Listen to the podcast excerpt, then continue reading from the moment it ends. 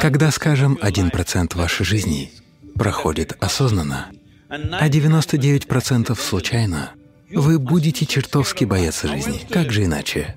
Так чего вы боитесь? Того, что произойдет? Или того, что вы думаете, что произойдет? Не так ли?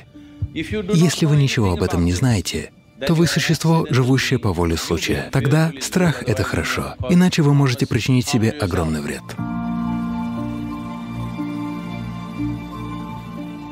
Намаскарам Садгуру.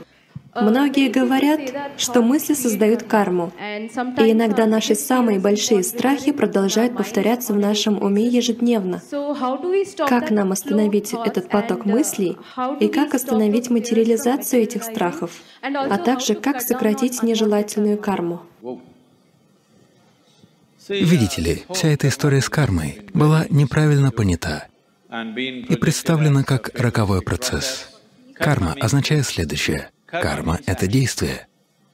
Буквально это слово переводится как «действие». В то время как вы здесь сидите, происходит физическая, умственная, эмоциональная и энергетическая деятельность. Эти четыре измерения кармы происходят внутри вас каждое мгновение вашей жизни, как в бодрствовании, так и во сне. Теперь я задам вам вопрос.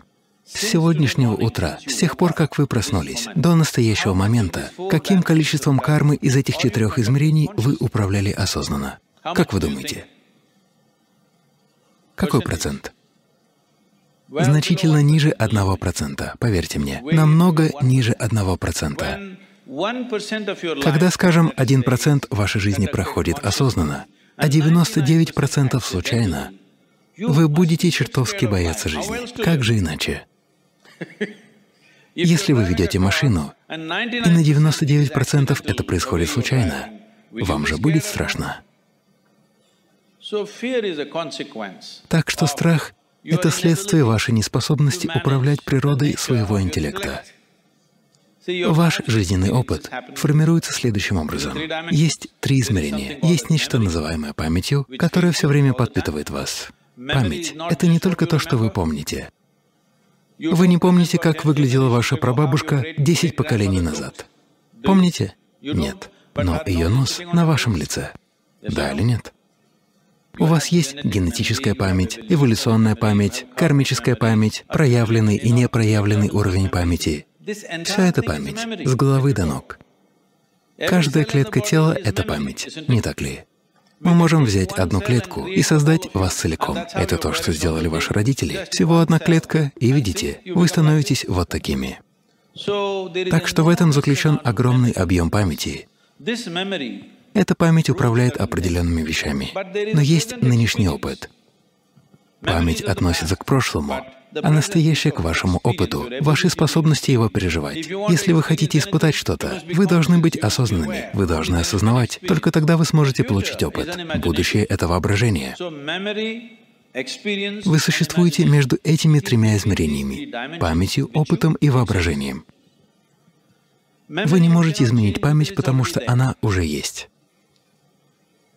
настоящее. Вам не нужно менять, потому что оно тоже существует здесь и сейчас. Вы можете изменить только воображение. Так чего вы боитесь? Того, что произойдет, или того, что вы думаете, что произойдет? Не так ли? Страх всегда связан с чем-то, чего в данный момент не существует, всегда связан с тем, что произойдет. Так что вы страдаете от того, что не существует. Если вы страдаете от того, чего не существует, для описания этого существует психиатрический термин, да? Ваше единственное утешение в том, что все находятся в таком же состоянии. Так обычно бывает в сумасшедшем доме. Все в одинаковом состоянии. Но сейчас люди находятся в таком состоянии, что могут страдать из-за того, что случилось 10 лет назад, или они уже страдают из-за того, что может случиться послезавтра. Они страдают из-за того, чего не существует, просто потому что в вашей системе образования вы изучаете все, кроме того, как управлять вот этим. Если вы не знаете, как справиться вот с этим, неважно, сколько бессмысленной информации вы собрали, в вашей жизни от нее будет мало пользы.